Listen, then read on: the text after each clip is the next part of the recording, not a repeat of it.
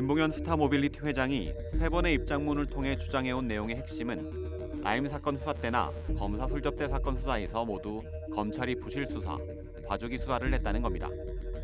뉴스타파는 최근 입수한 검사 술접대 사건 수사 기록 1,500쪽을 통해 결정적 순간마다 어떻게 검찰이 봐주기 수사, 제 식구 감싸기 수사를 벌였는지 살펴봤습니다.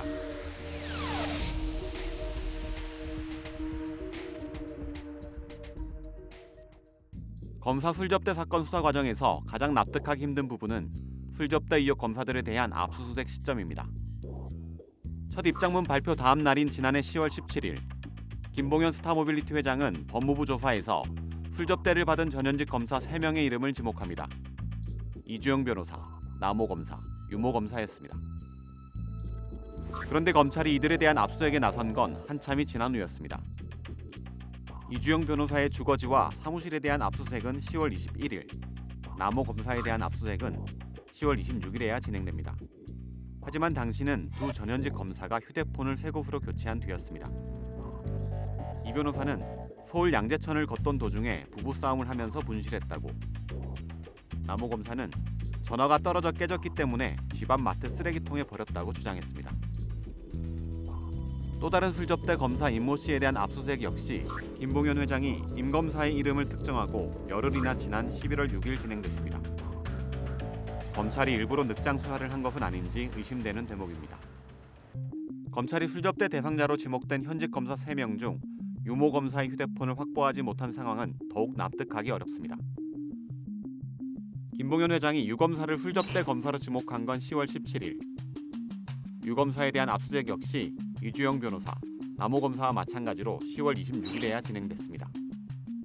유 검사가 이미 핵심 증거물인 휴대폰을 폐기한 뒤였습니다. 그런데 허탕을 친 압수수색 이후 진행된 검찰 조사에서 유 검사는 뜻밖의 얘기를 꺼냅니다. 압수수색 전에 휴대폰을 증거물로 제출하려 했지만 수사팀에서 휴대폰 제출을 요구하지 않았다는 겁니다. 제가 10월 22일 검찰 조사를 받을 당시에 검찰에서 휴대폰을 압수하거나 임의 제출을 요구할 것이라 생각하여 휴대폰을 가지고 출석까지 했습니다. 유 검사는 이후 휴대폰 분실 경위를 묻는 수사팀의 질문에 검찰 조사를 받고 머리가 복잡한 상태였는지 휴대폰을 잃어버리게 된 것이라는 황당한 답변을 내놨습니다. 그런데도 수사팀은 유 검사의 증거인멸 의혹을 더 이상 추궁하지 않았습니다. 김봉현 회장에게 부탁해 검사 술접대 자리를 주선한 것으로 알려진 특수부 검사 출신의 이주영 변호사가 검찰 수사 내내 수시로 진술을 번복하며 사실상 수사를 방해한 부분도 검찰 수사 기록에서 확인됐습니다. 이주영 변호사는 첫 검찰 조사에서는 술자리 자체가 없었다고 답했다가 이후 혼자서 갔다고 말을 바꿨고 마지막에는 후배 변호사들과 술자리를 했다고 다시 진술을 번복합니다. 그리고 후배 변호사가 누구인지 묻는 검사의 질문에는 개인 사생활이 있어서 이름을 밝히지 못한다고 답했습니다. 뉴스타파는 수사 기록을 검토하는 과정에서 검사 술접대 사건 수사팀이 핵심 피의자에게 반드시 묻고 확인했어야 할 의혹을 아예 묻지 않았거나 외면한 것으로 보이는 흔적도 발견할 수 있었습니다. 김봉현 회장의 첫 입장문이 나오고 4일 후인 지난해 10월 20일 작성된 이종필 라임 부사장의 진술 조서. 김봉현 회장을 통해 선임한 검사 출신 유모 변호사로부터 압수수색 정보를 사전에 입수했다는 내용이 들어 있습니다. 변호사로부터 리드 관련 수재 사건에 압수수색 관련 조력을 받은 사실이 있는가요? 압수수색 하루 전날 김봉현을 만나기 위해 여의도에서 강남 쪽으로 가던 중 유 변호사로부터 전화가 와서는 압수수색이 나올 것 같다는 말씀을 하셨습니다.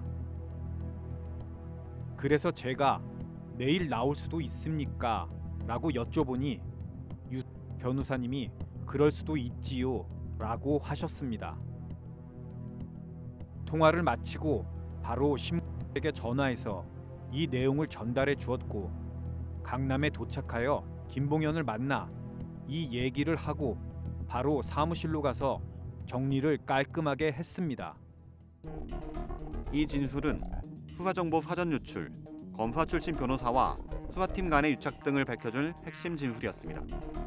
그런데 이 진술이 나온 이후 진행된 최소 두 번의 조사에서 검찰은 무슨 이유인지 검사 출신 유모 변호사의 압수수색 정보 유출 문제에 대해 추가 질문도 수사도 진행하지 않은 것으로 확인됐습니다.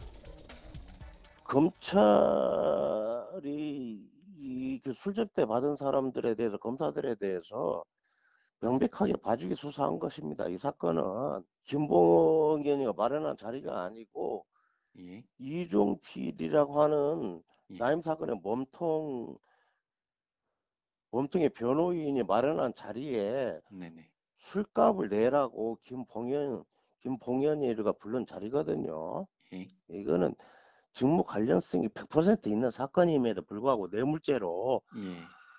기소하지 않는 것은 매우 잘못된 거죠.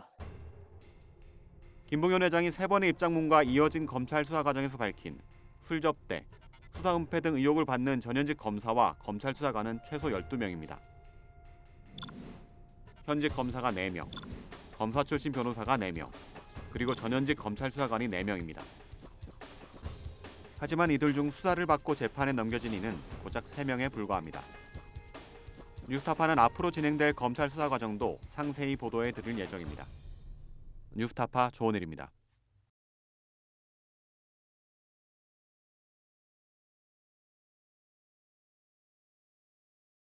내 목숨을 걸어서라도 지키려고 하는 것은 국가가 아니야. 난 분명히 소위 애국 이런 것이 아니야. 진실이야.